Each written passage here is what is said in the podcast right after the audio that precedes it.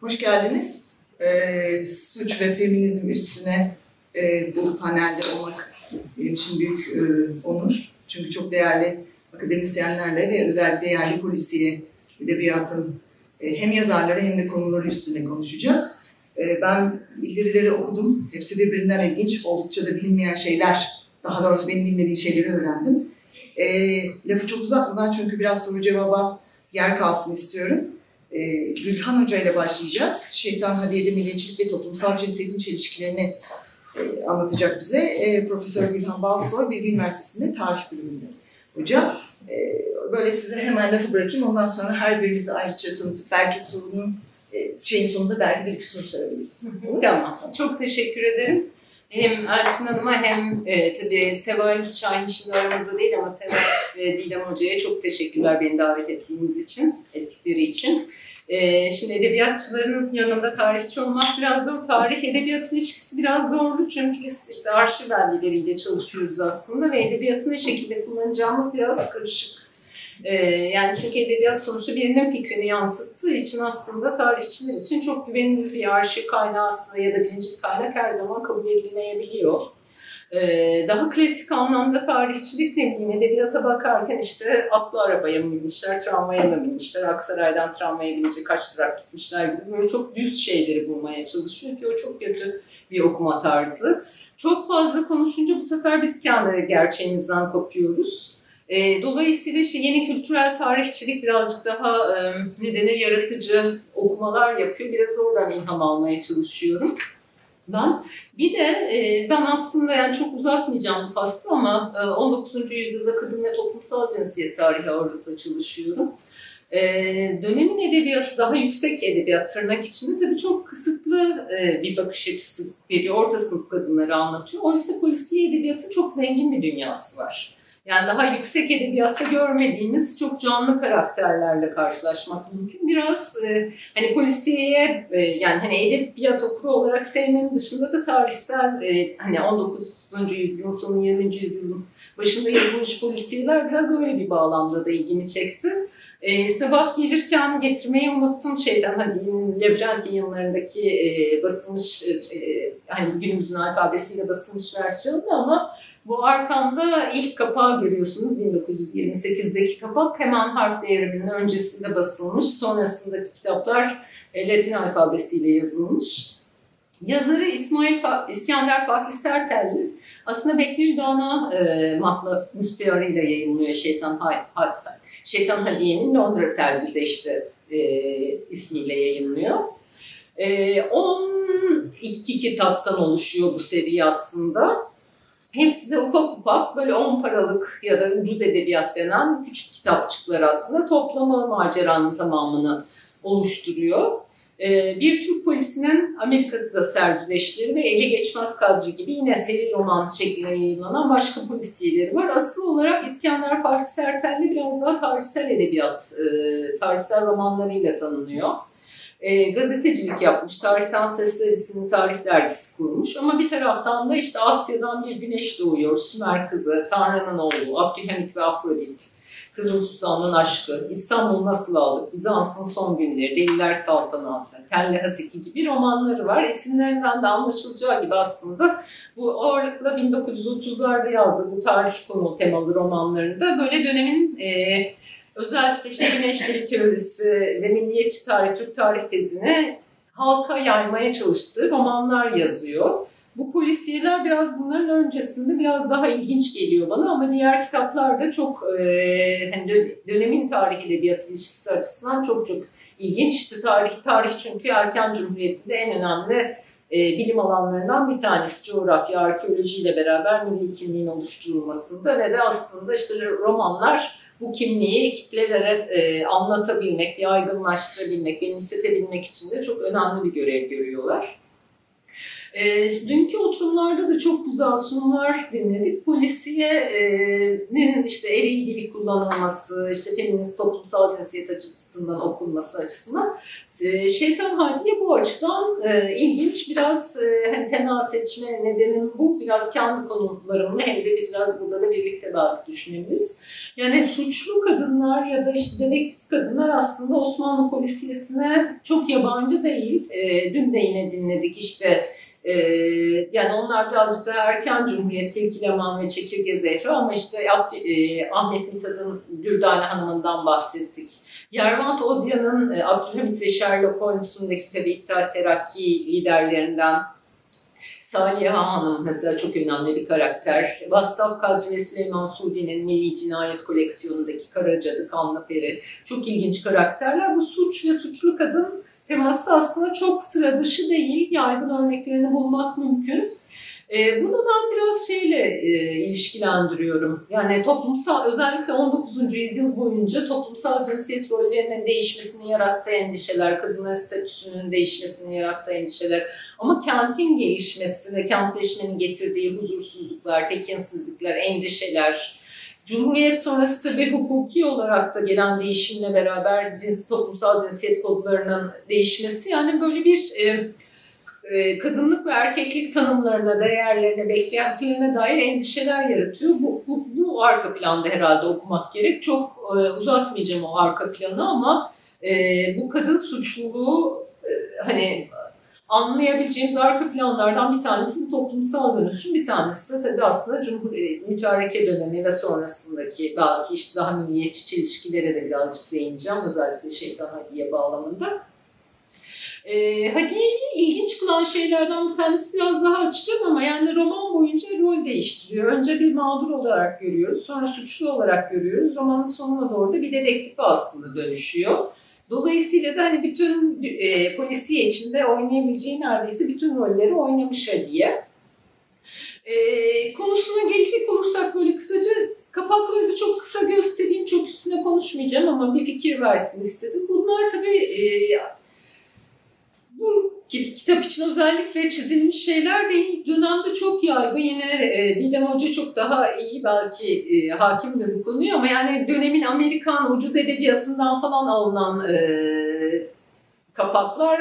Burada da işte mesela siyah pençe, gizli dosyaları bozarken Hani çok alakasız da bir yandan kapaklar var bunlar örneklerdeki gibi ya da işte şeytan dansı bölümü işte bir dans sahnesiyle bulutlar arasındaki aşk macerası kitabında işte bir uçaklı e, sahne var.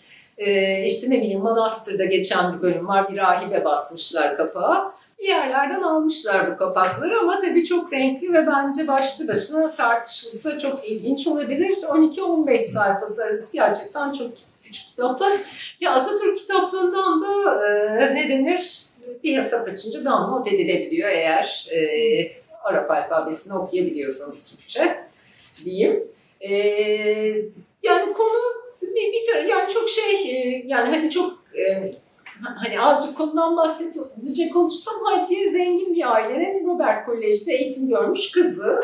E, hemen böyle bu e, bilgiyle açılıyor aslında seri. Ama babası e, o eğitimine devam ederken ölünce eğitimini Robert Koleji yarım bırakıyor. Babası öldükten çok kısa bir süre sonra da evlerine bir hırsız giriyor. Hadi olayı çözüyor aslında ama mütareke dönemi ve dolayısıyla İngiliz polisine gitmek zorunda kalıyor. Ama İngiliz polisi de işte şey Yunan tercümanlardan yardım alıyorlar ve onların işte böyle bir takım şeyleriyle Yunan e, hırsız korunuyor, hiç ceza almıyor. Hadiye çok haksızlığa uğramış hissediyor. Yardım istemek için dön, e, tesadüfen İngiltere'de bulunan çok böyle dünya ünlü İngiliz dedektif Mr. John'un yardımını istiyor. Mr. John da Hadiye'yi işte gururunu incitiyor. Türkiye'de polis yok ki sen hani bu genci yok yere suçluyorsun diyor. Ee, ve çok inciniyor yani. Hem kişisel olarak hem de milli gurur da belli ki inciniyor. Ve bu davranış sonrası diyor ki ben sana bir ders vereceğim Mr. John. Görürsün Türkiye'de polis mi yok asıl İngiltere'de polis yok. diye servetinin bir kısmını satıyor, İngiltere'ye gidiyor ve suç çetesi kuruyor. Yani bu kısmı aslında çok hoş bir hikaye. Ee, ilk iki kitapta da suç işliyor aslında. Yani hırsızlık yapıyor ama bu paraya zaten ihtiyacı yok. Asıl amacı yani Mr. John'u küçük düşürmek. Bütün hani işlediği suçlarda da e, asıl amacı Mr. John'u küçük düşürmek.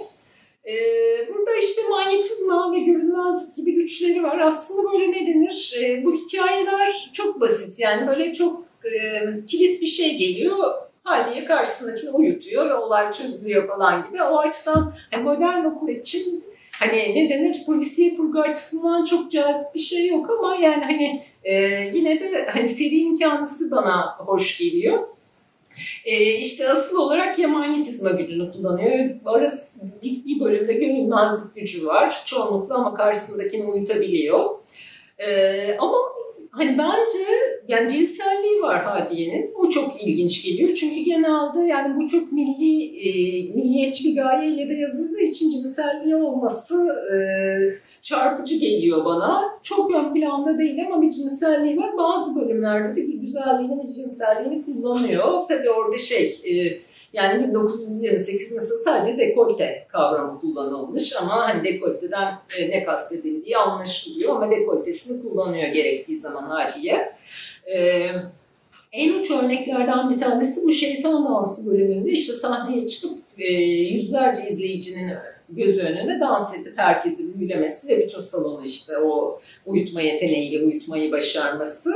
Ee, ama tabii o dönem hala anlatılan, yani hani 28'de yazılmış ama mütareke dönemi anlatıldığı için 1918 sonrasını anlattığı için e, yani hani Müslüman kadınların sahneye çıkmasının yasak olduğu bir dönemde çıkıp dans etmesi hani bence önemli. Hani bu böyle bir kadınlık verilmiş olması Hadiye'ye. Ee, seri boyunca birçok farklı kılığa giriyor. İşte polis memuru oluyor, mürebbi oluyor, berber oluyor, asker, dansçı, pilot, rahibe, sekreter. Bunların bir kısmı da aslında erkek işleri dönem için. Ee, işte polis teşkilatına sızıyor, orduya katılıyor, manastırda rahibe olarak e, giriyor bir bölümde. E, polis nazırının işte dönemin İngiliz İçişleri Bakanı'nın çocuklarının mürebbiyesi oluyor. Yani hani manastırdan en mahrem en içine her yere giriyor. Her yere kendini kabul ettiriyor, kılık değiştiriyor. İngilizcesi zaten mükemmel ama genel kültürü, görgüsüyle böyle herkesi kendisine e, sevdiriyor, güven kazanıyor. Ama tabii amaç dediğim gibi ilk iki bölümde hırsızlık yapsa da asıl amaç bu e, hırsızlıktan kazandıklarıyla çetesine e, dağıtmak ve onların güvenini ya da işte sadakatini kazanmak. Kendi kişisel çıkarı için bunları yaptırmıyor. Üçüncü kitaptan sonra ise işte bir süre e, dokuzuncu kitaba kadar Mr. John'la oyunlar oynuyor. İşte bir bölümde o Mr. John'un evleneceği gece onu hipnotize edip evlendi, yeni evlendiği karısının gözünde onu küçük düşürüyor. Berber kılığına girip işte kılığına kesiyor, yine küçük düşürüyor. İşte Mr. polis nazırının evinde gözünün önünde işte bir şeyleri çalıyor evden. Yani hani amaç aslında uzun bir, birkaç kitap boyunca hep onu e, yakınlarının polis teşkilatının gözü önünde küçük düşürmek. Dokuzuncu bölümde ise bir kırılma oluyor. Dedektifleşiyor bu sefer Hadiye bir takım çözülemeyen olayları çözüyor. Bunlar da işte ne bileyim bir tanesinde manastıra terk edilen bir bebeğin kim olduğunu açığa çıkartıyor. İki aşığı birbiriyle buluşturuyor falan. Bunlar aslında yine aslında ben ne kadar kolay çözdüm sen farkına bile varmıyorsun bu olayların diye çoğunlukla işte bir not bırakıyor. Mr. John kifayetsiz, beceriksiz, niteksiz bunu tuttuğunuz için ve bu kadar saygı duyduğunuz için siz de aynı beceriksizliğin parçasınız diye. Pek çok bölümde de doğrudan bir araya geliyor ama Mr. John hiçbir seferinde onu tanıyamıyor. Her seferinde de bir şekilde hayran kalıyor. İşte e, berbere gidiyor en güzel tıraş yapan Hadiye olduğu için ona e, tıraş yaptırmak istiyor. Hadiye oyun oynuyor işte bıyığını kesiyor. E, işte başka yerde işte sahnede ona hayran kalıyor vesaire. Hiç anlayamaması da aslında yine Mr. John'u küçük düşüren bir şey tanıyamaması bir türlü Hadiye'yi. E, Şimdi dediğim gibi yani aslında yani bütün bunları böyle biraz ben dönemin yine böyle milliyetçi imaları, savaştan yeni çıkılmış e, yani hani e, milli mücadele sonrası dönemde e, belki anlamak gerek. Ve yani aslında tarihsel bağlama bakınca da bütün olayları baştan Rum bir genç, Müslüman bir hanenin elini soyuyor, İngiliz onu koruyor, Türk dedektif İngiliz polisinin e, kifayetsizliğini ispat etmeye çalışıyor. Aslında çok açık simgeler bir taraftan. Yani tam milli mücadele sonrası işte savaş ve e, hani kimle savaş yapıldığı düşünülürse, kim o çekişmeyi düşünülünce hani doğrudan aslında e, hani dönemin e, hani Hadiye, Mr. John, hırsız genç yani hani dönemin tarihsel e, nedeni taraflarına tekabül ediyorlar aslında. E, ama bir taraftan da ya da şöyle birkaç e, örneği e, atlamadan vereyim. Mesela son bölümün yani mesela Londra askerliği bölümünde işte e, İngiliz ordusu kadın askerleri almak istiyor. Hadiye bir oyun oynuyor. Bütün İngiliz kadın askerlerin hiçbirinin silahı ateşi almıyor. Bir de Kadiye'ninki ateşi alıyor falan. Yani hani oralarda o yüzden de böyle hani milliyetçi imalar çok açık geliyor bana. Sonunda da zaten Hadiye bir mektup bırakarak e, romanı bitiriyor aslında. Mektupta şöyle bir kısmı, bu derece şaşkın bir adamı o mütefennin ve meşhur bir hafiye diye o dairenin başında bulundurmanız, İngiliz hotgamlığının, kendi beğenilmişliğini ve kıyasetinizin derecesini anlamaya kafidir. Bu mücadeledeki hedef ve gayem sırf dünya muvacehesinde karşısında yani sizi mahcup ve mağlup etmek olduğundan bu bapta fazla sözü zahit addeder ve hayatta bir daha bir ferdin ya da o ferdin mensup olduğu herhangi bir halkın izzeti nefsinin rencide etmemeye dikkat etmenizi halisane ve kemali hürmetle tavsiye ederim şeytan hadiye diye. Ee, bu şekilde de bitiyor. Ee, hani dolayısıyla da yani aslında çok böyle derin bir okumaya da e, bir anlamda gerek yok ama belki burada şu ilginç olabilir. Hani İngiltere'nin bir erkek, Türkiye'nin de bir kadın olarak temsil edilmesi. E, hani neden hani e, bir hani İngiltere erkek ve Türkiye kadın olarak temsil edilmiş diye düşünebiliriz. Hani tabii burada İngiltere'nin nasıl bir erkek ve Türkiye'nin nasıl bir kadın olduğunu belki düşünmek gerek. İngiltere bir erkek ama yani kifayetsiz bir erkek aslında. Ee, iktidarsız, kibirsiz, bıyıkları o farkına bile varmadan kesilebilen bir erkek. Ee, Türkiye'nin ise nasıl bir kadın olduğu daha da ilginç geliyor bana. Hadiye çünkü aslında kimsesi olmayan bir kadın bir anlamda. Yani hani babasını kaybettiğini biliyoruz ama başka bir ailesi var mı bilmiyoruz. Aslında muhtemelen yok ama zaten bir ailesi olsaydı bütün bu maceraları yaşayamayacaktı. Yani bir abisi olsa ne bileyim e, erkek kardeşi, kocası olsa bütün maceraları yaşayamayacaktı. Yani onun bu maceraları yaşamasını ve İngiltere'ye ders vermesini sağlayan aslında başında bir erkeğin olmaması. Bu da aslında biraz İskender Faşser teriminin kâhına düştüğü bir tuzakta. Aslında bunu tam anlat, yani işte e, çekirge e, hani Tilkileman'da falan konuştuğumuz gibi Peyami Safa'yı nasıl iyi edebiyatçı yapan kendisine rağmen o karakterlere özgürlük sağlaması. İskender Fahri de biraz kendisine rağmen Hadiye'yi aslında belki bir anlamda o başarıyı veriyor, vermiş. Yani hani e, işte o yüzden de hani cinselliği var. Hani tek başına bir kadın sadece cinselliği olması, tek bir sahneye çıkması değil. Yani başında bir erkeğin olmaması, bir hanesinin olmaması ve e, hani özgürce hareket edebilmesi sayesinde, istediği her yere gidip çıkabilmesi sayesinde e, dersi veriyor aslında.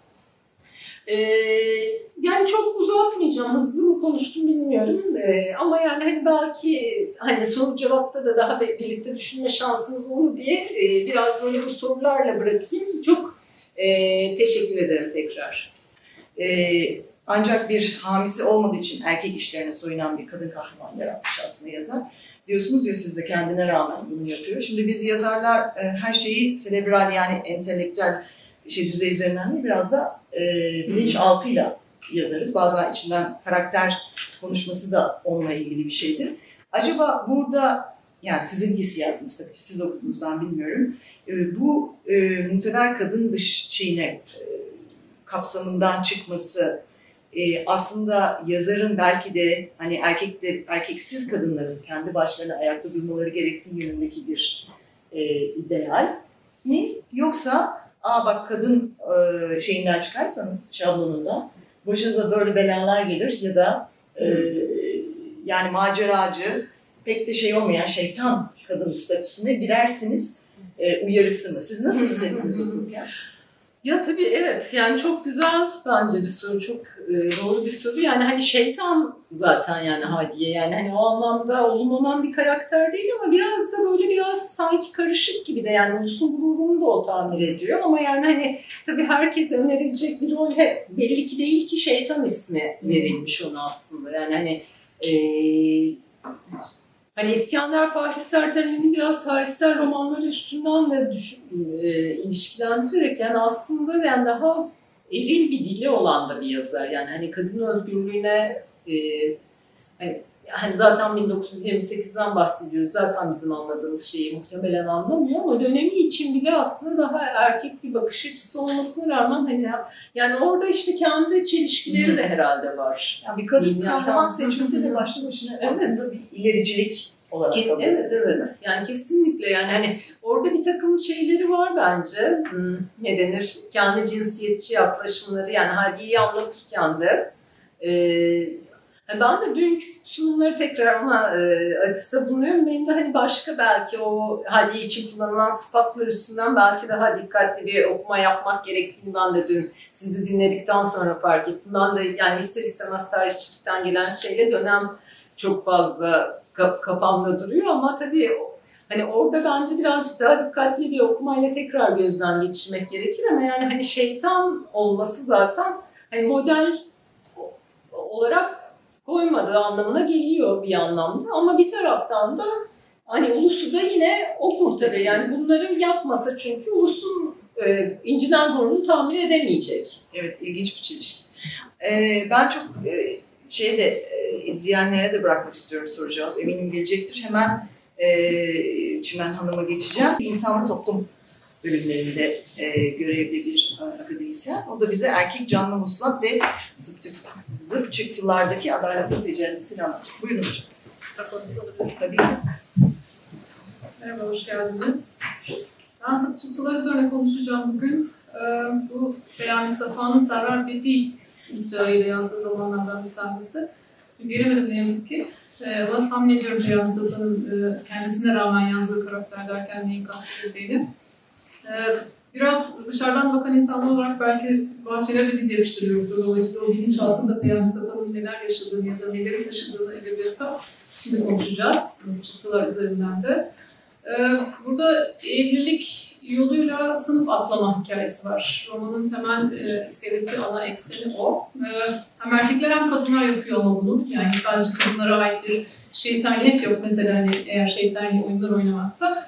Ama ne tesadüf ki bu romanda da bir şeytani kadın karakter var. Onun da adı Buslat. Ee, ben de ondan bahsedeceğim. Bir cinayet işlendikten sonra romanın seyri biraz değişiyor. Ama cinayeti kimin işlediğini de açıkça gösteriyor bize yazar. Dolayısıyla böyle çözülecek bir gizem falan yok benim anlatacağım romanda.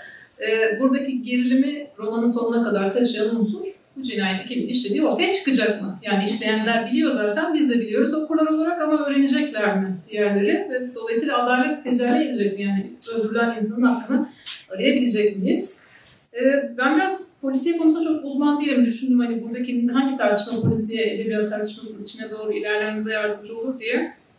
Peyami Safa'nın bu romanda kadınlık ve erkeklik meselelerini biraz birbirinin içine fazlasıyla soktuğunu düşünüyorum ben. Yani kadınlar kadın gibi, erkekler erkek gibi değil de biraz birbirlerine karışmış durumdalar burada. Ee, Vuslat'ın erkek canlı Vuslat olarak anlatılmasından bahsedeceğim. Ee, karşısındaki karakter de buna e, denk olacak şekilde bir tür kadınsılaşma, güçten düşme yaşıyor. Bunu anlatacağım. Ee, çok spoiler vermeden anlatmaya çalışacağım okumamış olanlar için. Ee, o da biraz böyle gizemli bir hava katıyor olabilir ama elimde e, değil.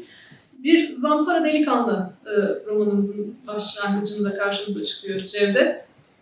E, tipik Peyami Safa anlatısı aslında hani Fatih Harbiye'den falan da hatırlarsınız. Bir tarafta yerli ve milli o kültürün taşıyıcısı insanlar, e, o kültürün canlılığı vardır. Bir de bu kültürden işte çıkmak isteyen, batıya özenen e, genç insanlar, genç kadınlar, erkekler vardır. Bu Cevdet Fatih'te yaşayan, zengin bir ailenin kızı olan ama bu e, yerli ve milli kültür içerisinde sıkışmış hisseden kendisini bir e, kızla e, karşılaşacak. Nezihe. Nezihe ortamın işte görücü usulüyle evlenmek diye tabir edilen o ilişki kurma tarzından rahatsız. Çeşitli işte evlerde düzenlenen partilerde insanlar tanışmaya başlamış yeni yeni. Bu yeni adetlere özeniyor. Ve evleneceği kişiyi kendi seçmek istiyor böyle bir partiyle bu delikanlı da bunun haberini alıyor ve o partiye giderek işte sanki planladığı şeyi yoluna koyacak.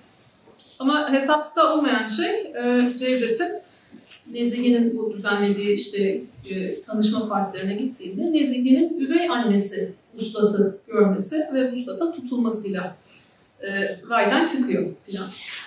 Şimdi bir dedim bir Peyami Safa anlatısı karşımıza bir doğu bir batı koyar. Doğuda iyi karakterler neyin nasıl olduğunu bilen ve bize ders veren karakterler genelde olur. Burada o yok. Onu da Server Bedi imzasına belki bağlayabiliriz. İşte bilinçaltıyla belki biraz daha e, rahat yazan bir yazar var karşımızda. E, burada daha Cevdet'in erotik maceralarına dönüşüyor buradaki anlatı.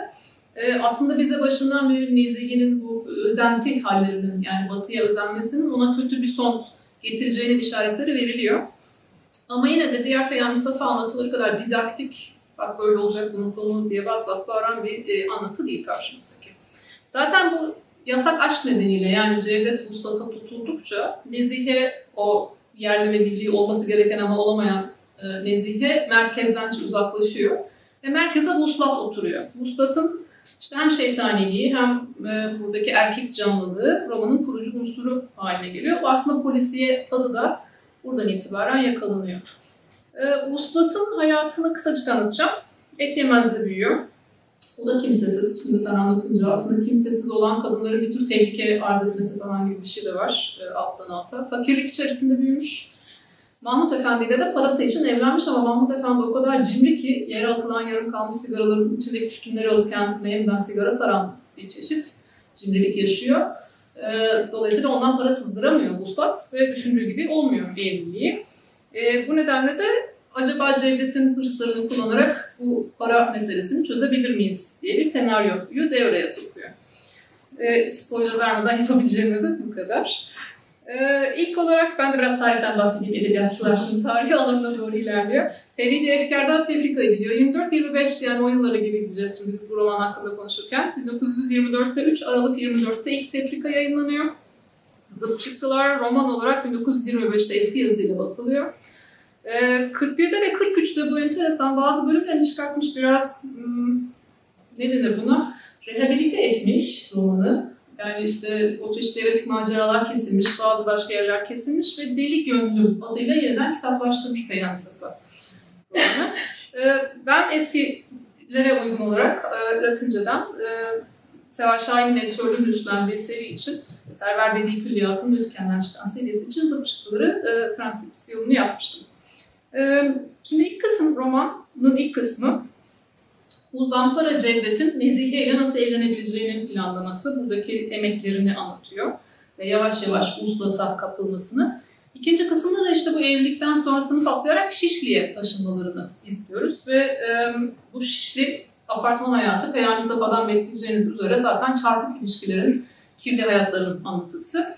Erkekler de kadınlar da ve para ve gücün peşindeler ve bunlar için birbirlerini kullanıyorlar ve hiç şikayetçi değiller. Kimse şikayetçi değil e, ve kimse sistemi değiştirmek için çaba sarf etmiyor. Burada dolayısıyla bir yoz batılılık, kendi kültüründen, kimliğinden kopmuşluk şeyi var, tepkisi var. E, bir ölçüde belki 1931'de basıldığını hatırlayacak olursak Fatih Harbiye'nin onun bir prototipi var. İki semt arasında ama iki farklı kültür yaratıldığı iddiası var. Şimdi bir sistem var. O sistemin çürük olduğunu herkes görüyor ama işte içeridekiler ses çıkartmıyor. Peki dışarıdaki kim? Sistemin dışındaki kim? Burada anlatıcı ses aslında Cevdet. Dolayısıyla böyle dışarıda her şeyin doğrusunu bilen bir anlatıcı sesimiz yok. Yani onun edebiyatında, Peyami Safa'nın edebiyatında sık sık beliren böyle bir doğrucu insan vardır. Hem batılılığı iyi tarafından anlamış hem yerli ve milli olmanın tüm reflekslerine sahip. E, dolayısıyla doğruyla yanlış ayırt edebilen. Burada öyle bir ses yok.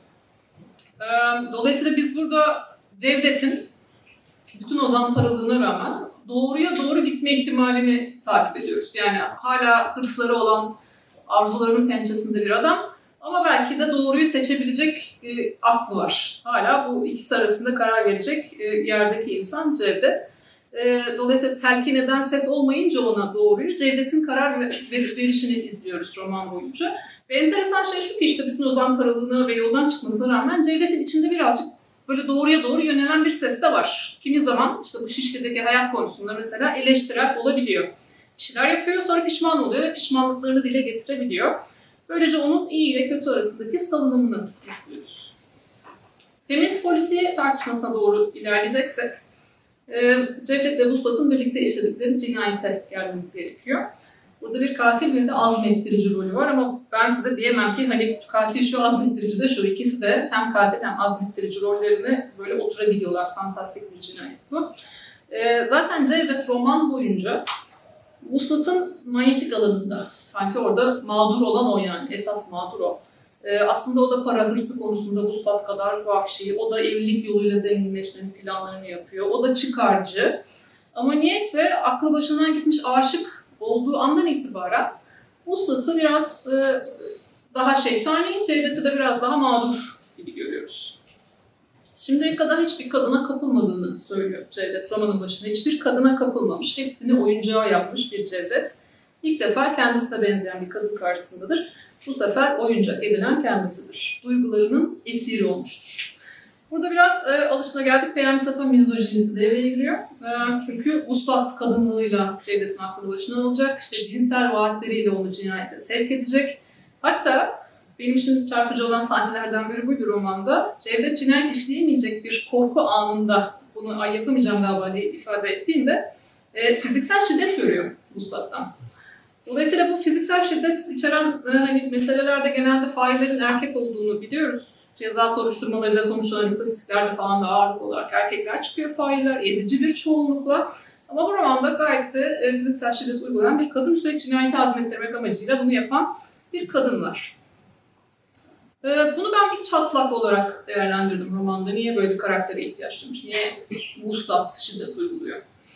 E, burada suç mahallinde ciddi bir tokat yiyor Cevdet. E, dolayısıyla aslında Peyami Safa duygularıyla hareket eden erkeğin düşüşünü e, bize oradaki oyuncak olma halini dramatik bir şekilde göstermiş oluyor. Yani erkeğin aşka düşmesi onun kadının oyuncağı olmasıyla sonuçlanacak. Tehlikeli bir durum.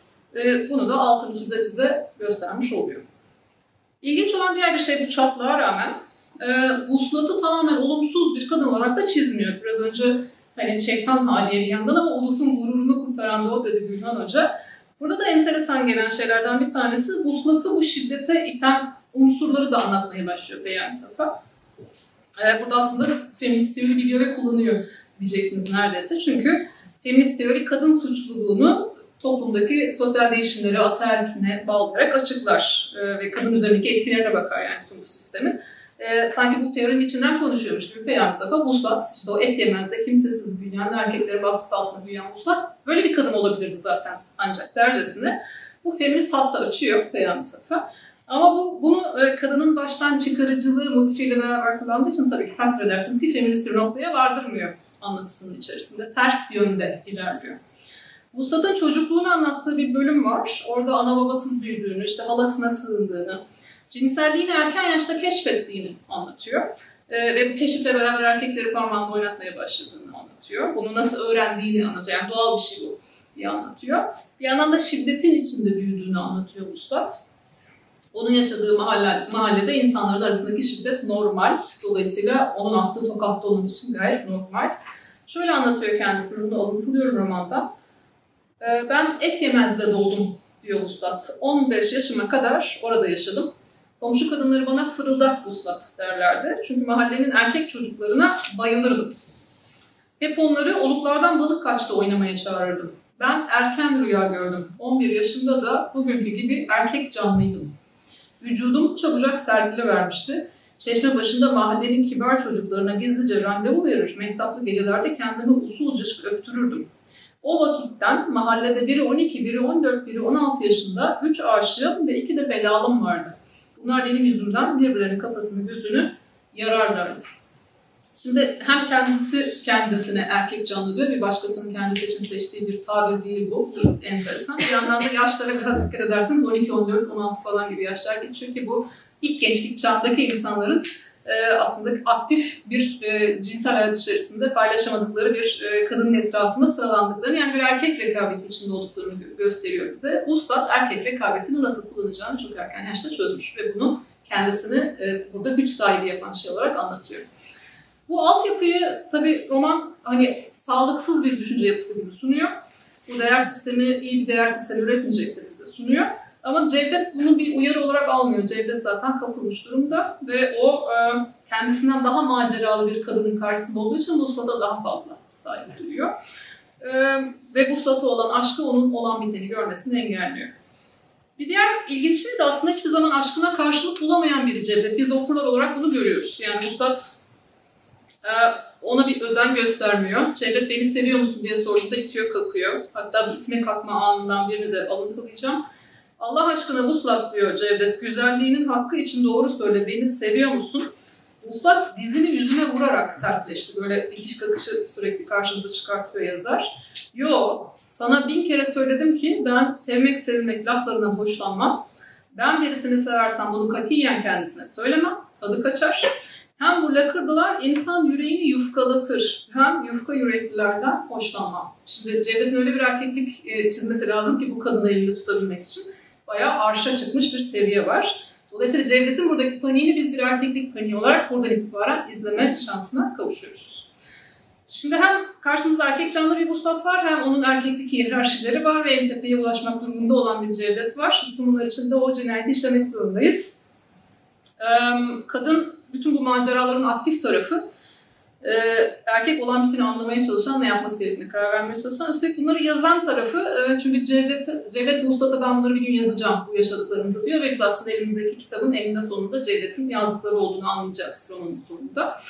E, enteresan şekilde bir ideolojik, daha doğrusu belki hmm, yani eğitim, daha eğitimli biri Cevdet. Bunu düşünmemize neden olan şey de Vuslat'ın kimi zaman Cevdet'in söylediği bazı şeyleri anlamaması, anlamıyor ve soruyor hani burada bir şey söyledi ne demek bu falan diye. Yani öğretmen bir figür olarak da arada Cevdet karşımıza çıkıyor. Entelektüel üstünlük Cevdet'te ama bir şekilde bu entelektüel üstünlük yetmiyor Cevdet'in. Burada, burada e, yani Peyami Safa'nın diğer romanlarında da çok önemli bir şeydir bu. Hani entelektüel olarak yukarıda olmak ama bir yandan da erkek olarak da yukarıda olmak. İkisinin müthiş bir birleşimi gerekiyor bize güç konusunda eğer bir tanım yapacaksak. Ee, buradaki ilginç girdap, Cevdet'in o entelektüel üstünlüğe rağmen işte duygu alanının içine yuvarlandıkça buradaki güçlü e, halini kaybetmesi. Ee, bu mesele aslında nereye kadar geri götürülebilir? Tabii tarihin içerisinde geri gittikçe herhalde modernleşmeye kadar geri gidip o e, Descartes'in akıl erkektir, ruh kadındır ikiliğine kadar gideceğiz. E, Peyami Safa bunu böyle kişilere bu şekilde aksettirmiyor. Yani akıl cevdette olması gereken, ruh da vuslatta olması gereken şey diye e, ilerlemiyor. Onun aksine bu geçişleri gösteriyor. Cevdet duygunun içerisinde, vuslat akılın içerisinde çünkü vuslat planları yapıyor falan. E, ama bu geçişlere rağmen aslında huzursuzluğun da bu geçişlerden kaynaklandığını ima eden bir tavır da var. Yani yerlerinde dursalardı, duygu kadının yanında, akıl erkeğin yanında dursaydı sanki bu kadar sorun yaşamayacaktık diye bir ima da var. Ee, ki aslında meselenin buraya varmak olduğunda roman sonunda bize şöyle gösteriyor. Çünkü adalet herkes yerini bulduğunda tecelli ediyor. Yani kartezyen modeli geri dönüldüğünde. Cevdet birdenbire nasıl oluyorsa işte o cinayetten sonra bir sürü iş karıştıktan sonra üzerine kurulan manipülatif baskıları görmeye başlıyor. Burada da belki işte hızlı gelişen olaylar nedeniyle bu polisiye çok çözülecek gizem de yok falan bir yandan onu da söyledim. Yani niye Cevdet 10 sayfa önce görmedi de 10 sayfa sonra gördü üzerindeki manipülatif baskıları derseniz pek bir cevabım yok. Çok olgunlaştırılmamış roman içerisindeki o tartışma. Ee, ama Vuslat da Cevdet'e olan sevgisini söyleyemezken hani ben sevdiğimi söylemem işte yufka yürekliliktir falan diyen Vuslat da aşkını ifade eden bir kadına dönüşmüş oluyor. Ee, ben bir de spoiler vermeden aslında çalıştığım için şu anda böyle oluyor ama işte dönüşüyorlar romanın içerisinde. Dönüşmeleri de e, aslında Peyami Safa gibi entelektüel macerasıyla Türkiye'de o soğuk savaş denen şeyin bir tarafa ait olmanın Türkiye için giderek zorlaştığı zamanların nişanesi olan bir yazar için e, önemli bir korkunun anlatımının anlamına geliyor. Yani aşka kapılan erkek sağlam bir zemin değil. E, o memleketin soğuk savaş dönemindeki halleri gibi sağlam yani bir yere ait olmak, orada sağlam bir zeminde oturuyor olmak gerekiyor. Dolayısıyla yine bir tür güvenlikçi politikayla ben e, Safa'nın işte bu kartezyen modele geri dönerek adaletin tecelli ettiğini e, söylediğini düşünüyorum. E, onun yine tüm metinleri de bir şekilde sirayet etmiş bulunan materyalizm ve spiritüalizm tartışmasını da burada görüyoruz. Burada bir toplumsal cinsiyet meselesi olarak görüyoruz. Bir yandan Batı'nın kültür emperyalizmini tartışmaya açan, işte bu gelenek görenek meselesini tartışmaya açan, görücü usulü evlenmenin yerine işte sazlı sözlü eğlenceler, kadınların evlenecekleri erkekleri seçtiği yeni eğlence tarzları, davetler oluşmasını eleştiren bir safa var karşımızda. E, bu da onun o kadın erkek ilişkilerindeki gerilimleri e, tartışmasını sağlıyor. O ruh beden ikiliği üzerine dönüp konuşmasını sağlıyor. Ve akıl bir erkeklik vasfı olarak işaretlendiğinde de e, bunun karşısına ne koyduğumuz bir mesele oluyor. Yani akıl erkekse karşısına ne koyacağız? Karşısına duyguları koyacağız, arzuları koyacağız. Ee, ama böyle olunca da işte erkekler o tarafa hiç geçemeyecek ya da geçtiklerinde bu çok tehlikeli bir şey haline gelecek, bir girdap haline gelecek. Ee, sadece kadınlar üzerinden yapmıyor bu tartışmayı. İlginç olan şey yine bence bu. Yani kadınlar batılı yaşam tarzını özeniyor olabilir. Ee, onun edebiyatında da bu sık sık karşımıza çıkıyor olabilir ama erkekler üzerinde de bunun esas tehlike unsuru olduğunu da hatırlatıyor bize. Yani kendi kültüründen uzaklaşma tartışması erkeklerin işte kendi kültürlerine ait olmayan o kadınlara kapılmaları ile gerçekleşiyor. E, çünkü o kapılma da onları kontrolden çıkartacak olan şey oluyor. Ve yoldan çıkmaya meyilli erkek çok tehlikeli bir şey. Bir tür öz kontrol geliştirerek duruma hakim olmaları bekleniyor bu erkeklerin. Çünkü gücü ve kontrolü elinde tutamayan erkek tüm cinsiyet düzeninin yıkılması anlamına geliyor. Safa aslında erkeklerin de erkek gibi davranmak zorunda oldukları e, bir, bir düzenin bize haberini veriyor ki bu daha hani o dönem için 1924 dedim 1924'te takdir edersiniz ki memleketimizde çok gelişmiş toplumsal cinsiyet tartışmaları falan yok. Ama Peyami Safa çıkıyor erkeklerin de erkek gibi davranmaları gereken zamanlar oluyor, anlar oluyor diyor. Dolayısıyla bu toplumsal cinsiyet meselesinin sadece biyolojiyle halledilemediğini, biyolojiyle aşan bir mesele olduğunu seziyor ve yazıyor. Ee, farkında olmadan da bunu göstermiş oluyor. Ama muhafazakar tutumu nedeniyle buradan güvenlikçi takım politikalar türetmeye yöneliyor. Kadınları kadınlığa, erkekleri erkekliğe sabitlemeye, karşı karşıya kaldığımız problemin çözümü sanki böyle olacakmışçasına bu problemi basitleştirmeye çalışıyor. Romanın sonunda Sampara Cevdet, yaşadıklarından ders çıkarmış vakur bir edayla kendi yarattığı girdabın mahkumu oluşunu anlatıyor. Hiçbir kadına kapılmamaya yeminli, onları oyuncakları gibi gören Cevdet'in kendisini kullandığını içten içe bilmesine rağmen daha önce hiç hissetmediği kadar büyük bir tutkuyla vuslata bağlanması, gördüğü fiziksel şiddete rağmen ondan vazgeçememesi, o aşkın bir suç etrafında örülmesi ve adaletin ancak erkek duygularını e, kontrol ettiğinde tecelli etmesi. Zıp çıktıları toplumsal cinsiyet üzerine konuşma imkanı sunan bir polisiye olarak belirginleştiriyor.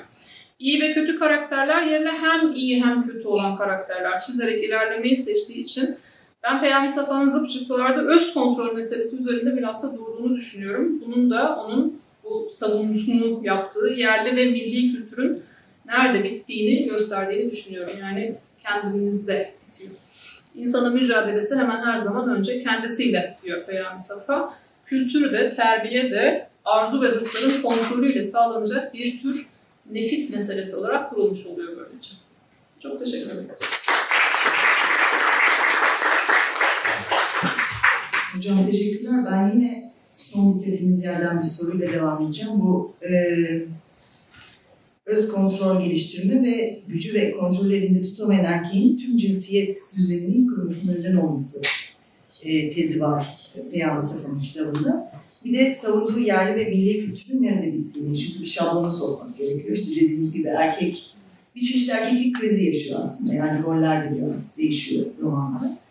Ee, benim sorum da biraz e, bugünün tartışmasına yönelik. Çünkü çok benzer bir biçimde 25'ten beri sanırım her şey e, bu şablon ve işte roller üstünden belirleniyor. Dediğiniz gibi savaş dönemi, işte e, dünyadaki akımlar e, şu anda hala feminizmin batılı bir akım eleştirisi olduğu e, söyleniyor Türkiye'de bazı çevreler tarafından. E, bu anlamda sizce yani belki bu roman dışına birazcık çıkacak olursa değişen hiçbir şey yok mu? Yoksa biraz daha böyle flu bir e, çerçevede mi ilerliyoruz? Batılı ve doğulu olmak erkek ve kadın rolleri konusunda sizce? Ya ikiliklerle düşünmek her zaman sosyal bilimlerin ne yazık ki e, dezavantajlı duruma düştüğü yerlerden bir tanesi. Çok kolay değil çünkü o ikilikleri bir paket olarak ifade edebilmek, dünyanın her yerinde aynı anlama gelmelerini sağlayabilmek, doğu dediğimizde aynı şeyi söylediğimiz konusunda uzlaşabilmemiz bile bir meseleyken e, şu anda hala bir ölçüde evet bu batılılaşmak, yanlış batılılaşmak, doğru batılılaşmak, kararında batılılaşmak meselesiyle uğraşıyoruz. E, ki yerli ve milli diye bir şey kullanabiliyoruz. İşte e, kültürümüze etkilerinden söz edebiliyoruz vesaire. E, dolayısıyla bunun pek e, sonu olan bitmiş bir şey olduğunu söylemek mümkün değil. Ama bir yandan da şunu herhalde söylemek lazım sizin söylediğiniz şeyin yanına. E, bazı konularda farkındalık arttıkça tepki de artıyor. Yani insanlar şu anda 1924'teki e, kadınların beklentileriyle bugünkü kadınların beklentileri ve yapabildikleri arasında fark var. Bu özgürlük alanları genişledikçe, bu sesler biraz yükseldikçe e, karşı taraftaki tepki de, tepkisellik de arttığı için zannederim hala çekişme bir ölçüde devam ediyor e, batılı bir akım olmaktan çıkaracak olan şey bunu insanların kendi hayatlarını uygulamaya başlamaları, benimsemeleri, çok basit şeyleri yani hani kadınlar da insandır gibi bir şeyin batılı olması gibi bir şansımız yok zannederim. O yüzden oradan devam edeceğiz. Evet, son konuşmada olmanın bazı avantajları var. Şimdi bunları kısaca kullanmak istiyorum açıkçası. Dün Ahmet Ümit Bey 96'da e, ilk defa Sis ve Gece'yi yazdığını, ondan sonra Türkiye'de işte bir polisiye romanında atılım olduğunu söyledi.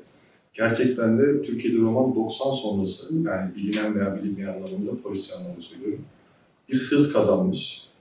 Ee, bizde altın çağını herhalde şu anda yaşıyor diye düşünüyorum. Halbuki dünya edebiyatında ise çok daha önce, özellikle iki Dünya Savaşı arasında altın çağını yaşamış, farklı bir boyuta evrilmiş. E, bunu birazcık e, bizim klasik şu tünel metrosuna benzetiyorum. Dünyanın ikinci metrosu olmasına rağmen metro bizde uzun yıllar e, geride kalmış. Yani polisiye edebiyat bize çok erken gelmiş ilk doğumuyla beraber ama sonrasında uzun süre yatsınmış. Bunun sebeplerinden bir tanesi romanın da, polisiye romanın da bir edebiyat türü olarak görülmemesi. Önce edebiyat dışı, yani edebiyat var, edebiyatın işte polisiye roman var. Sonra edebiyatın etrafında para literatür olarak etrafına dolanıyor ama içine giremiyor. En sonunda da yine isim bulamayarak, yani yine edebiyat olarak Polar diye e, yeni bir isim, yani edebiyatta yakın bir isim olmaya çalıştı.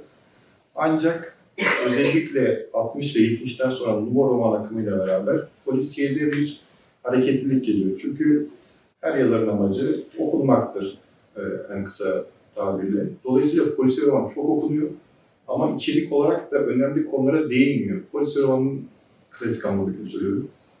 E, içeriğine baktığınız zaman bir cinayetle başlar, ikili bir yapıda. Cinayet, cinayet mahallesine dedektif gelir, ipuçlarını bulur, bir soruşturma yürütür ve en sonunda da böyle bir seyirciye işte aramızdan biri katil veya katil şu deyip materyal bir kanıt sunar. Şimdi bunun yıkılması lazım. Nasıl yıkılıyor? Nuvo roman, polisiye edebiyatın anlatım teknikleri oluyor. Yani nasıl mekanizmalar çalışıyor. Ona diyor, polisiye roman da karşılık olarak edebiyat hangi konuları işliyor, hangi açılardan hayatımıza dokunuyor, bunu almaya başlıyor. Dolayısıyla 70'lerden sonra edebi metinler önce işte dönemin e, etkisi altında işte Soğuk Savaş sonrası edebiyat, sonra işte siyasi olaylar, işte postkolonyal olaylar günümüze doğru geliyor. Bize 96 sonrası gelişmesinden kaynaklı bir sebepten dolayı da bunların hepsini Türk Edebiyatı aynı anda yapmaya çalışıyor.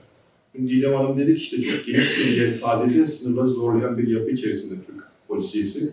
Sebebi bence budur. Çünkü hepsini yani bir taraftan işte 80'lerde 90'daki viyolansın ağır olduğu romanlar, yani vahşetin ağır olduğu romanlar oluyor. Bir taraftan siyasi olayların çok fazla işlendiği romanlar ortaya çıkmaya başlıyor. Bir taraftan da edebi konulara değinmeye çalışan, onları polisiye mekanizması sunmaya çalışan bir edebiyat söz konusu bugünkü postmodern denilen edebiyatın en önemli iki akımından biri de biri roman, biri de polisiyedir. Yani birbirlerinden beslendikleri için. Ee, ben maalesef spoiler vereceğim. Ee, mecbur olarak. Umarım en az sizden veririm. Ee, çok fazla olursa müdahale edin lütfen. Ee, çünkü ben konulu olarak tek bir kitaba yoğunlaşmaktansa modern polisiyede en önemli üç unsurdan ikisi olan dedektif ve bunun soruşturması hangi modalitelere uğramış? Hangi kapsamda? Tabii ki de kadın kapsamında.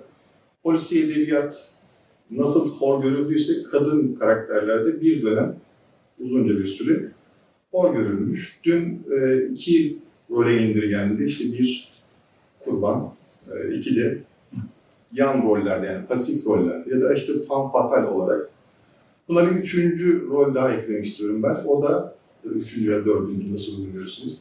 O O da fedakarlık yapan kadın. Örnek olarak da Megre'yi hatırlarsanız, Megre'nin eşi sürekli evde, işte Megre soruşturmadan soruşturmaya gidiyor, geliyor, işte fedakarlık yapıyor, domestik e, işlerine devam ediyor. Anlayışlı, ona yardımcı olan, ona destek olan sıkıntılarında bir fedakar rol biçilmiş. Bu duruma uymayan tek karakter ise Miss Marple, Agatha Christie'nin. E, dün yine Didem Hoca'nın bir öğrencisi işte yerli Agatha Christie diye isimlendirdi bir yazarı.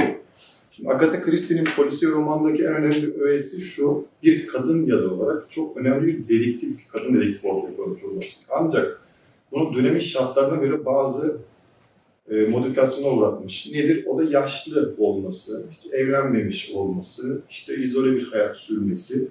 Çünkü o dönemde bilgili kadın olarak görülen kişi tecrübeli kadın. Yani belli şeyleri yaşamış kadın gibi. Ama kurbanlarına bakıyorsunuz hep genç, güzel, işte yaşamayı seven, hareketli vesaire. Şimdi biz e, bu tarafa döndüğümüzde, modern romana döndüğümüzde ise bu nasıl farklılaşmış ve bunlar nasıl baş kahraman rollerine dönmüşler? E, şimdi diyoruz ya toplum işte romanlarda bir şekilde yansır, yansır. Ben de bundan hareketle demek dedim bir noktada bir kadın polis veya kadın karakter var ki edebiyat bundan etkilenerek, e, etkilenerek bunu edebiyat kendi etkisinde uygulamaya başlamış. Yani çoğunuzun kesinlikle duyduğunu düşündüğüm bir isim Josephine Butler. Bu feminist yönüyle değil ancak dedektif yönüyle benim ilgimi çekiyor. O da şöyle, Josephine Butler 1864-1888 yıllar arasında İngiltere'de bir e, yasa çıkıyor. Bu yasada bir KHK değil, bir KHK gibi bir yasa çıkıyor. Yasada da işte o dönem askeriyede yayılan hastalıktan dolayı, fren hastalığından dolayı kadınların sorumlu tutulması. Polise bir yetki veriliyor. Gördüğünüz, şüphelendiğiniz kadını hemen kontrole sokun. Ee, hastalıklıysa da izole edin, işte ayırın, tedavi edin vesaire gibi tedavi kısmı biraz sınırlı gibi bir mantık çıkıyor. Josephine Butler iyi aileden gelmiş olmasına rağmen bir gün onu da durduruyorlar ve bundan çok utanıyor. Yani böyle bir şey kadınlara yapılmış olmasından çok utanıyor. Bir mücadeleye girişiyor. Bu mücadele sırasında e, en başta etkisiz olduğunu görüyorsun. Tek başına savaşıyor. İşte küçük bir kolektifi var ama etkili değil. Nasıl etkili olur sorusu. O dönem yeni ortaya çıkan yeni gazetecilik anlayışı. Yani gazete o zaman malum tek etkili iletişim yöntemlerinden bir tanesi. E, Ster isimli bir yazar, bunun mücadelesinden etkilenip Josephine Butler'ı ancak erkek olarak gösterir, yani yine değiştiriyor, erkek olarak gösterir. Onun elde ettiği tanıklar, kadınların başına ne gelmiş, neler yaşamışlar, nasıl dışlanmışlar, buna odaklanan bir e, tefrika gibi diyeyim, bir seri oluşturuyor. Ster zaten o dönem çok etkili, yani sadece bu konuda değil, o dönem toplumda sorunsal haline gelen her konuyu bu yeni gazetecilik akımıyla bir ortaya çıkarmaya çalışıyor. İkinci olarak neden kadınlar dışarıda bırakıldı diye bir e, çalışma yapıyor Carlo Ginsberg diye bir araştırmacı. Sınıflandırma çok ilginç. Diyor ki yani dedektif, yani Sherlock Holmes gibi dediktisyon yapabilen, çıkarım yapabilen dedektifin kadın olması lazım. Neden kadın olması lazım? Çünkü diyor bu tarz ince detaylara e, çoklu bakış açısına sahip karakter mekanizma kadınlarda var. Bir de avcılar ve balıkçılar da var. Yani balıkçılar ve avcılar sanki sadece erkek ve kadın, üç grup. Balıkçılar, avcılar, kadınlar diye ayırıyor. Ee, o dönem belki normal olabilir yani sadece balıkçılar erkek olabilir. Açıkçası onu araştırmadım. Avcı olabilir. Ama üçünün de çalışma mekanizmasını benzer buluyor. Yani avcılar işte avı yakalayabilmek için ne yapması lazım? Bir iş sürmesi lazım, bir soruşturma yapması lazım, işte ne bileyim peşinden koşması lazım vesaire vesaire. Balıkçılar da keza öyle. Hava durumuna bakacak, şuna bakacak, buna bakacak. Şimdi burada en etkililerden bir tanesi, biraz sonra biraz detaylandıracağım bunu. Erkek dedektifler sadece materyal üzerine odaklanıyor. Yani bir veri olması lazım, bir belge olması lazım, bir işte sigara izmariti olması lazım vesaire. Kadınlarda bunun yanında yani buna odaklandığı bile sezgisel, içgüdüsel bir tavır var. Yani bir işte balıkçının havaya bakarak hiç ortada bir şey yokken evet herhalde fırtına gelecek demesi gibi kadınlara da bir noktada bir ipucunun saklanmış olsa bile onun katile götüreceğini veya olayı çözdüreceğini hissediyor. Böyle bir his mekanizması var. Bu kısa gibi gözüken uzun girişimden sonra e, dört romana odaklandım ben. Şimdi polisiye romana baktığımızda hep 20-25 yıllar arasında değişmiş hareket olarak. Yani İki Dünya Savaşı arasında mükemmel dedektifler oldu. Sonra işte 40'lardan sonra bu sefer halk boyut denilen isyankar işte sisteme, onun yetkilerini eden bir dedektif. Sonra bir 20 yıl sonra bir daha değişiyor, bir 20 yıl sonra daha değişiyor. Bundan hareketle ben de 2002 yılında Nihan Taştekin'in Yağmur başlamıştı. Ee, Suat, pardon, e, Yağmur başlamıştı. Esma Aykol'un Kitapçı Dükkanı 2003. 2020 Suat Duman'ın Ferdası ve işte en son 2021'de Elçin Poyrazlar'ın Ecel Çiçekleri romanına odaklandı. İlk karakterlere baktığınızda Ece, ilk romandaki Ece bir gazeteci. İkincisi e, Esma Aykol'la Kadir Şer bir kitapçı, polis ve romanlar satıyor. Üçüncüsünde Suat Duman'ın Ferdası, işte bir hukuk öğrencisi, işte polise yardım ediyor. Son olarak da Suat Komiser, e, son kitapta gerçekten bir komiser.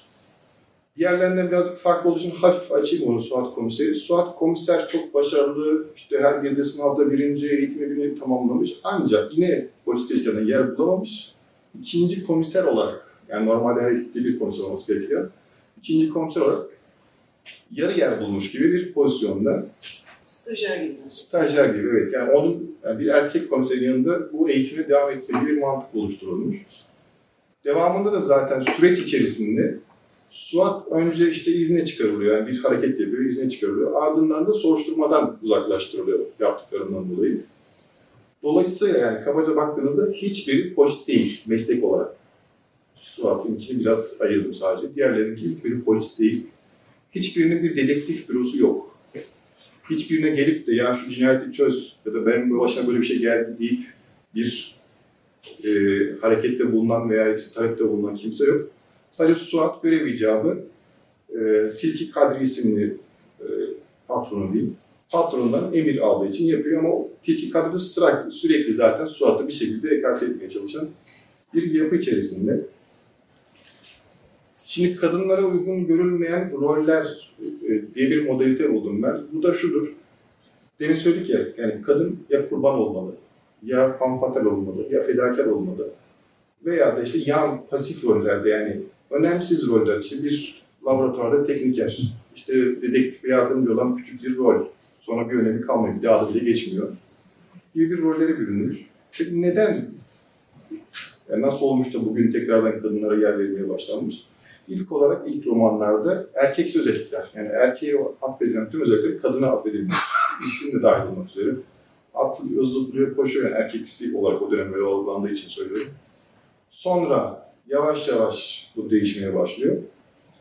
Ancak bu değişim sırasında dönem de değiştiği için artık bugün mesela Sherlock Holmes gibi, Hercule Poirot gibi, Komiser Megre gibi marjinal tipler yok. Bu dedektiflerin hepsi diğer insanlardan üstün olarak, yani Watson olan konuşmalarını hatırlayın, Watson normal sıradan okur gibi ipuçlarını yakalayamıyor. Ama Sherlock Holmes her seferinde yakalıyor. Kadın dedektifler de normal insanlardan, yani en ince detayı görüp hemen onun peşinde koşan değil. Sadece bu verilerin yanında sezgisinden dolayı farklı hareket eden, yani suçlu bulundu gibi bir ifade ortaya çıktığında kadın hayır işte bunun suçlu olduğunu ben hissetmiyorum diyor. Niye dayanarak bunu söylüyorsun? Öyle bir şey yok. Net veri yok. Sonrasında mı haklı olduğu ortaya çıkıyor. Dolayısıyla marjinal, mitik dedektif gitti. Kadınlarla beraber aynı Agatha Christie'nin yaptığı gibi yeni bir açılım geldi dedektif romanında. O da nedir? Sıradan insanın da araştırmacı olabileceği gerçeği. Bu nasıl ortaya çıkıyor? Birinci sebebi adalet anlayışının yetersiz olduğunda, yani polisin yetersiz kalacağını düşünmesi. Polis bunu bulamaz ya da işte zamanında bulamaz değil, bulamayacağını düşündüğü için kadınlar kendileri bir araştırmaya başlıyorlar. Ee, bu araştırmalarda da normalde polisiye romanın kurallarına uymayan bir şekilde hep rastlantı veya tesadüf eseri ortaya çıkmış. Ee, mesela Cathy Hirschel'de e, Cathy Hirschel olayı çözmeye çalışırken bir anda annesi hastalanıyor. Almanya'ya gitmek zorunda kalıyor. Almanya'ya giderken uçakta yer değiştiren birisi, yani normalde orada yerde bir oturmuyor, yer değiştiren birisi yanına geliyor. Onunla tanışıyorlar. İşte romantik bir buluşma olacağını düşünerek e, randevulaşıyorlar. Ancak ertesi gün Selim oraya başka bir arkadaşıyla geliyor. Bu başka arkadaş dolaylı yollardan Kathy'nin aradığı katilin ait tüm bilgileri veriyor. Ece bir şiir buluyor, şiirden işte bir yazara gidiyor, yazardan e, yazarın gençlik yıllarında hatırlamadığı bir kadın olan ilişkisinden bir çocuk doğmuş çocuk intikam almak için peşinden koşuyor. Yine bir rastlantı sonucu. İşte mesela Suat e, karakterinde e, çok önemli bir çiçek kasımpatı sürekli cinayet yerlerinde bulunuyor. Alakasız olan bir kasımpatı yani katillerle değil de başka bir tesadüfi eseri adamın kasımpatı alması, çiçekçinin önüne geçerken bir cinayet işlemesi. E, işte çiçekçiye parayı nakit olarak vermesine rağmen e, kredi kartını düşünmesi, o kredi kartından e, işte yakalanması vesaire. Şimdi bunlara baktığımızda neden yani bu kadar e, dikkatli dedektifler bir anda basit bir şekilde rastlantısal olarak bitiriyor diye. Bunun sebebini araştırırken şunu gördüm. Kadın polislerin, dedektiflerin ana karakter olduğu romanlarda bireysellik önemli değil. Yani X kişinin başına gelmiş X olay önemli değil. Toplumun çoğunun başına gelecek sembolik olay önemli.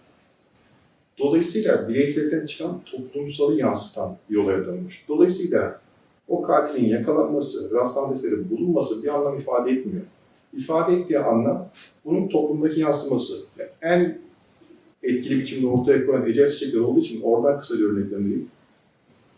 Sürekli cinayet işlenir romanda. Yani bir yerden sonra artık cinayetlerin önemli olmadığını anlıyorsunuz. Sırasıyla cinayetler işleniyor. Ancak cinayetlerin dönüşüm noktaları ya da olayların dönüşüm noktaları kadınlar, çocuk kadınlar bu sefer. Yani çocukken başına gelen bir şey veya bir çocuğun başına bir şey geldiği için bir anda olay tersine dönüyor.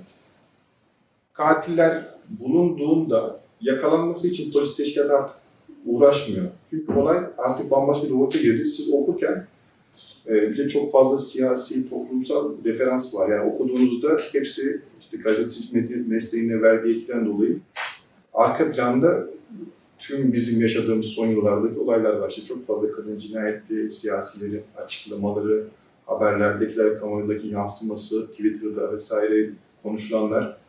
Bunların hepsi arka planda verildiği için okudukça yerinizde böyle bir hareketlenen, e, erkeklerde biraz daha fazla olabilir cinayet işleme sebebinden dolayı. Sizi rahatsız eden ama klasik dedektif de sizi rahatsız etmez. Neden? Çünkü suçlu siz değilsiniz. Yani suçlu bile hissetmezsiniz. Dedektif gelir der ki şu öldürdü der. Okuyucuda bir rahatlama olur. Ha, evet sonunda bulduk. Eğer bir de tahmin ettiğiniz kişi ise daha da mutlu olur.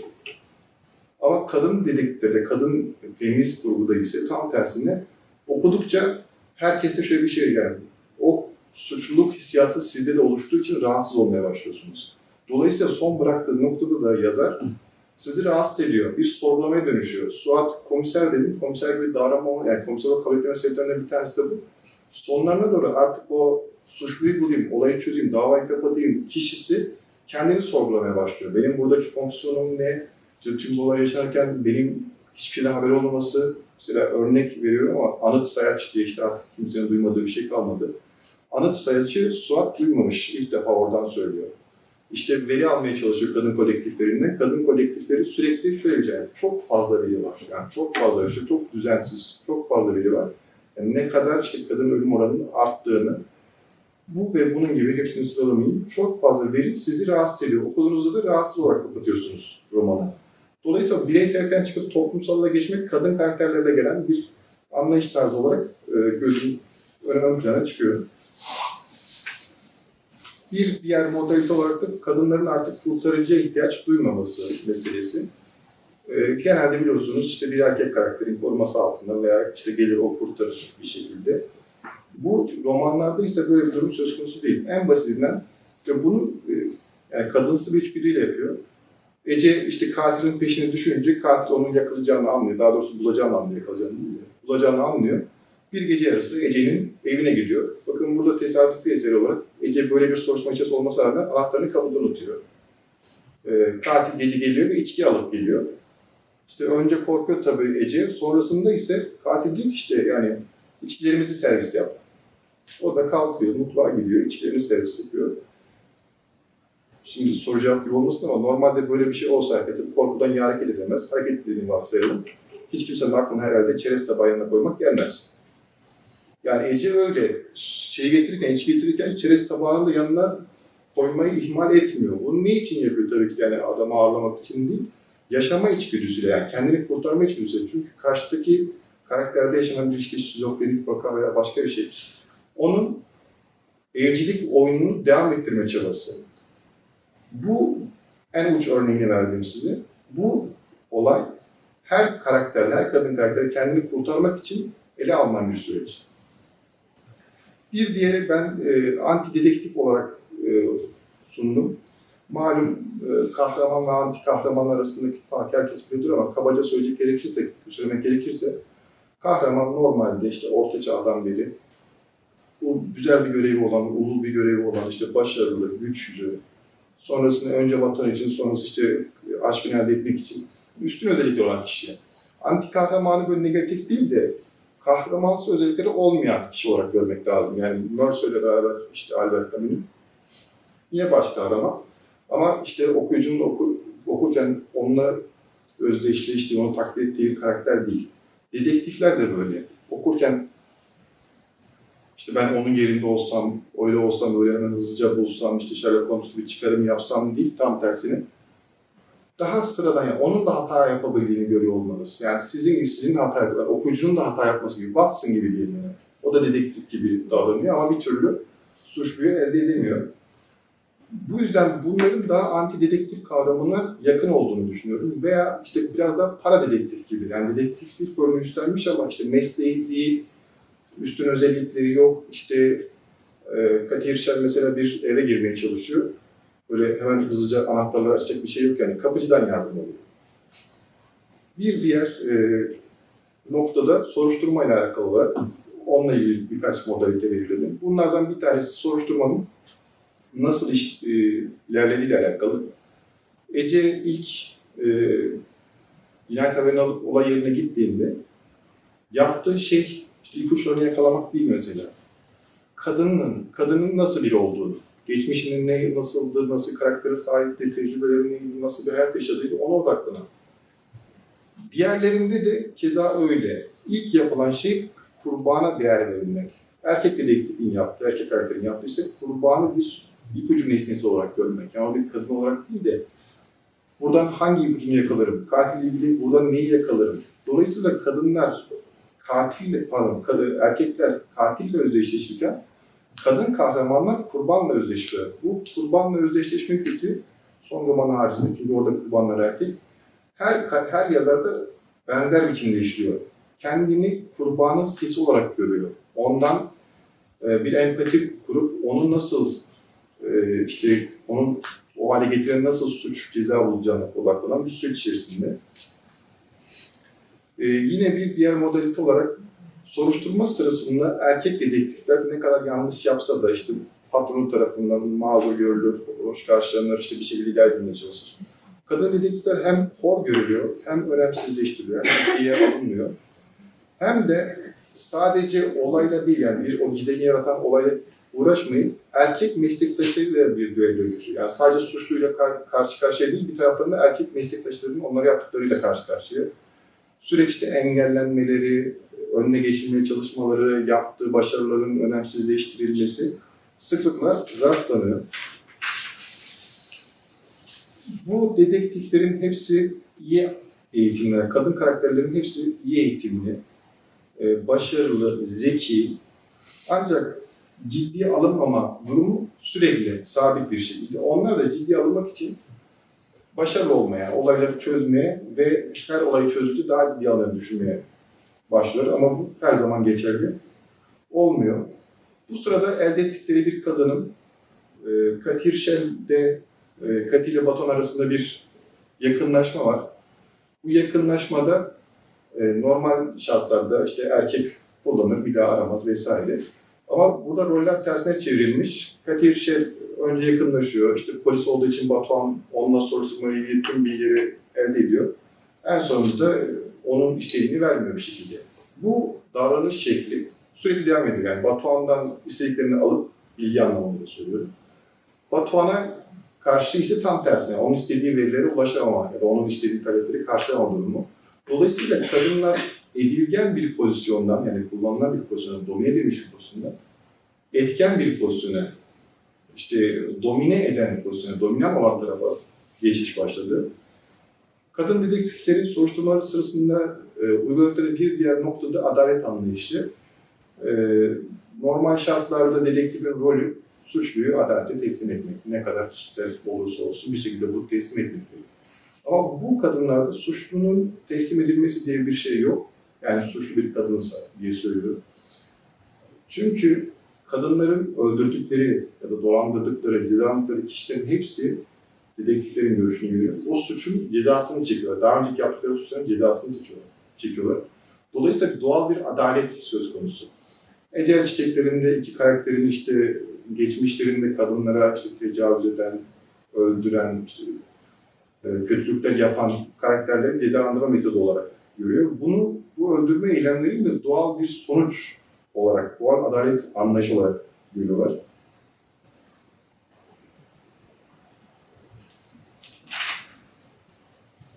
Evet, son olarak sonuçlandırma, e, soruşturmanın sonuçlandırılmasıyla alakalı olarak.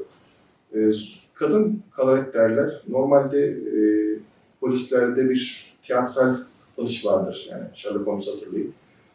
Böyle bir seyircisini toplayıp işte şu şu verilerden dolayı suçlu şudur der ve kimse de itiraz edemez çünkü verilerle konuşur.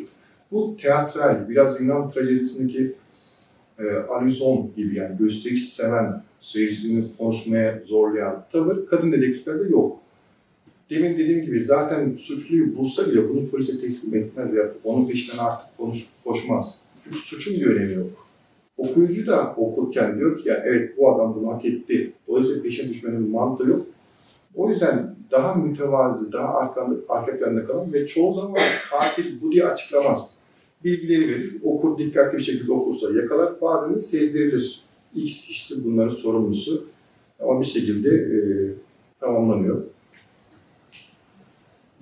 Son olarak yani sonuçlandırmak adına söylüyorum kadın karakterleri başrolde olduğunda bireysel hesaplaşma arka planda kalmış. Toplumsal meseleler, toplumun işte bir kanser olarak gördüğü, işte bir kişiyi değil ama binlerce kişiyi, hatta işte milyonlarca kişiyi etkileyen sorunsalların ele alındığı romanlara dönüşüyor. İlk dedektif özelliklerinin kadınlardan alınıp erkeklere yüklenmesine rağmen bugünkü romanlarda da gerçekçiliği yakalayan gerçekten her insanın başına gelip ve her insanın bir şekilde çözebileceği karakterlerin oluşturduğu kadın, kadın karakterler ilgin oluyor. Polisiye türe dair kuralların esnetildiği söylenmişti. Hatta Didem Hanım dinamit koyduk dedi. Aslında artık polisiye türe ait hiçbir kuralın geçerli olmadığı karakterler, e, yapılar, anlatım stratejileri oluşmuş. Van Dyne'ın 20 e, maddelik bir kurallar zinciri var. Polisiye roman şöyle olmalı diye bir reçete yazmış yani. Polisiye roman şöyle olacak. Ve ilginçtir ki dedektiften bahsederken hep he diyor. Yani he slash she dediği bir nokta yok. Tüm özellikleri anlatırken he, he, he şeklinde. Daha sonrasında yani ona benzer çalışma, en meşhur olduğu için söyleyeyim. Ona benzer yapılan çalışmalarda da kurban geçtiğinde she otomatik olarak e, dedektif veya işte üstün bir karakter geçtiğinde otomatik olarak he bir dönüşen bir yapı var. Bu ve buna benzer diğer 20 kuralın hiçbiri bugün geçerli değil. Tüm stratejiler, tüm işte aradaki sınırların hepsi ortadan kaldırılmış. Okuyucu sonucu öğrenip rahatlayan bir pozisyonda değil ya da sadece cinayeti takip edip işte dedektifler önce cinayeti çözmeye çalışan karakter pozisyonunda değil. Bunlardan etkilenen, kendisinin de içinde olduğu, bu rahatsızlığın içerisinde yer alan karakter olduğu ortaya çıkıyor. E, son olarak bu doğal adalet anlayışı Roman bittiğinde hiç kimse e, bunlar polise yakalanmalı ya polis bunu yakalamalı demiyor. E, Kater Shell'de arkadaşının e, katil olduğunu anladığında telefon edip ona şey diyor yani zaten yeteri kadar çekmişsin. Yani o olayı yeteri kadar e, yaşamışsın. Dolayısıyla bundan sonra etkilemenin bir anlamı yoktur diyor. E, teşekkür ederim. Teşekkürler Bülent Bey. Ben hemen küçük bir not e, söyleyeceğim, bir yazar olarak söyleyeceğim. Sizin incelemen karşı tarafında. E, ben hiçbir zaman prosedür polisiyesiyle ilgilenmedim. Yani e, o düz yapı beni ne okur olarak ne de yazar olarak ilgilendirdi. Hep e, yani o yüzden polisiye ile suç edebiyatı arasındaki ince farklardan da bahsetmek lazım. Dediğiniz gibi o Van Dyne'in e, kuralları birkaç yani 3-5 tanesi dışında pek de bugünümüze uygulanacak şeyler değil. Çünkü fantastik polisiye var, absürt polisiye var, mizahi polisiye var. Ve ben yazarın tamamen serbest kalması taraftarıyım. Çünkü E, o, o, evrene girdiğiniz zaman eğer çok büyük mantıksızlıklar veya maddi hatalar yapmıyorsanız elinizdeki araçları hani işte gizem, atmosfer, e, gerilim gibi e, yapıları kurmak için kullanmanız gerekiyor. Onları o araçlara sığınmanız gerekiyor. Ben her zaman daha çok suç romanı e, yazmaya çalıştım ve adaleti kim kurar? Yani adalet, vicdan ve suç. Suçlu kimdir? Kurban ve suçlu geçişleri üstüne hep düşünmek istedim. Sizin e, yazınızda özellikle ilgimi çeken noktalar bu e, pasif kadın figüründen kendini kadın, kendini kurtaran kadınlar, kendi kaderini eline alan kadınlar, hani geçiş yolundan söz ediyorsunuz. Ama bunu yaparken kadınlar biraz e, dominant rollere büründüğü zaman erkeksi özelliklere de sahip oluyorlar. Bu da bir e, çelişki tabii kendi içinde. Ve kadınların kendilerini kabul ettirme dertleri oluyor. Şimdi Ursula Le Guin e, çok güzel bir lafı vardır. Üçüncü sınıf erkekler birinci sınıf kadınları değerlendirir. Değerlendirmek zorunda kalır diye. E, ben oradaki şeyi sormak istiyorum size. Bu e, kadın karakterlerin kabul ettirmeleri, özellikle romanlarda e, kurmaca karakterlerin, acaba polisiye, çok erkek egemen olan polisiye sektöründe kadın yazarların da kendini kabul ettirme e, şeylerinin e, bilinçaltındaki hayallerini mi sizce yansıtıyor? bir konuyu açıklayayım. Yani bu erkeksi özellikler şu anki günümüzde olan bir şey değil. İlk dönemlerde yani kadınlar, karakterler e, polisiyenin dışarıda bırakıldığında nasıl eklenebilir diye birkaç güne iki gündür bildirede görüyoruz. Erkeksi özellikler yani işte erkek gibi kadın diyor işte güçlü kadın vesaire gibi figürlerle ya da diğer türlü işte yani güçlü olmak sadece erkeğe atfedilen bir özellik gibi gösterildiği için öyle söyledim. E, kurallarla alakalı ben söylediğiniz için ilk olarak söylüyorum.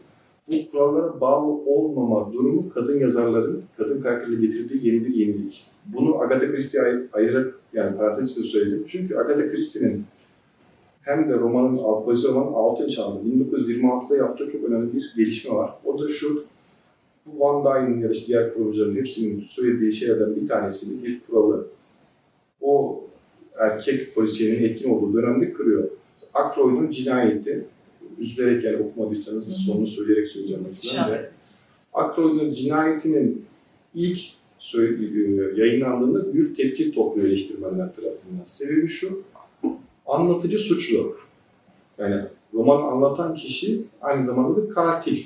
Dolayısıyla böyle bir rol çalmanın mümkün olmadığını diyor. Sizin demin söylediğiniz gibi yani kurallara uymayan, kurallardan çıkıp yeni bir yenilik getirmeye çalışan kadın yazarlar o dönem başlamış ama etkisi bizde en azından daha sonra ortaya çıkmış. Kendini kabul etme meselesi de yani bu benim yani kişisel görüşüm değil tabii de romanda karşılaştığım bir şey. Örnek Ferda'yı vereyim mesela. Ferda Fransa'da hukuk eğitimi almış. Yarıda bırakmış ama Fransa polisiyesinde sürekli görev almış, olayları çözmüş. Hatta hatta dönüş yolu trendeki yine bir olay çözüyor. Ama ilk Türkiye geldiğinde bir e, trendeki çözdüğü olayı söylerken kadın Türk değil Fransız milliyetçilikten dolayı. İki polise gittiğinde işte dün Nedir örnek verdi. İşte paşa bir kadının polis olmayacağını bilmez mi? Ve bana gönderiyor gibi. Yani o dönemde kadın işte kimliğiyle var ya kadın olarak var olmuyor. O emniyete girmek için yine kendini katlamak zorunda kalıyor. Masanın üzerinde gördüğü üç isme odaklanıp hiç polis memurunu, şey başkomiserini beklemeden hemen gidip olayı çözüp ondan sonra zaten izni alıp girebiliyor. E, Suat komiser yani sizin romanınızda da Suat komiserin mesela yer bulamaması, kendi yani normalde olmayan bir şey başka birimlerde yok. Aynı iki komiser aynı birimde görevli. Ve diğeri yıllardır orada olmasına rağmen öyle çok aşırı başarılı bir dedektif imajı değil. Ama Suat ise her dönem birinci olmuş. İşte eğitimlerinde, sonrasında sürekli olayları çözüyor. Ve bu süreçte de en başarılı dedektif Suat. Yani Kasım Patı'nın peşinden giderek işte olayları ilerletmesi ama ona rağmen izne gönderilen de o, dışlanan da o, işte başarısız olarak görünen de o. Dolayısıyla bu algıyı kırabilmek için ekstra bir çaba içerisinde olduklarını gördüm. O yüzden. Çok teşekkür ederim.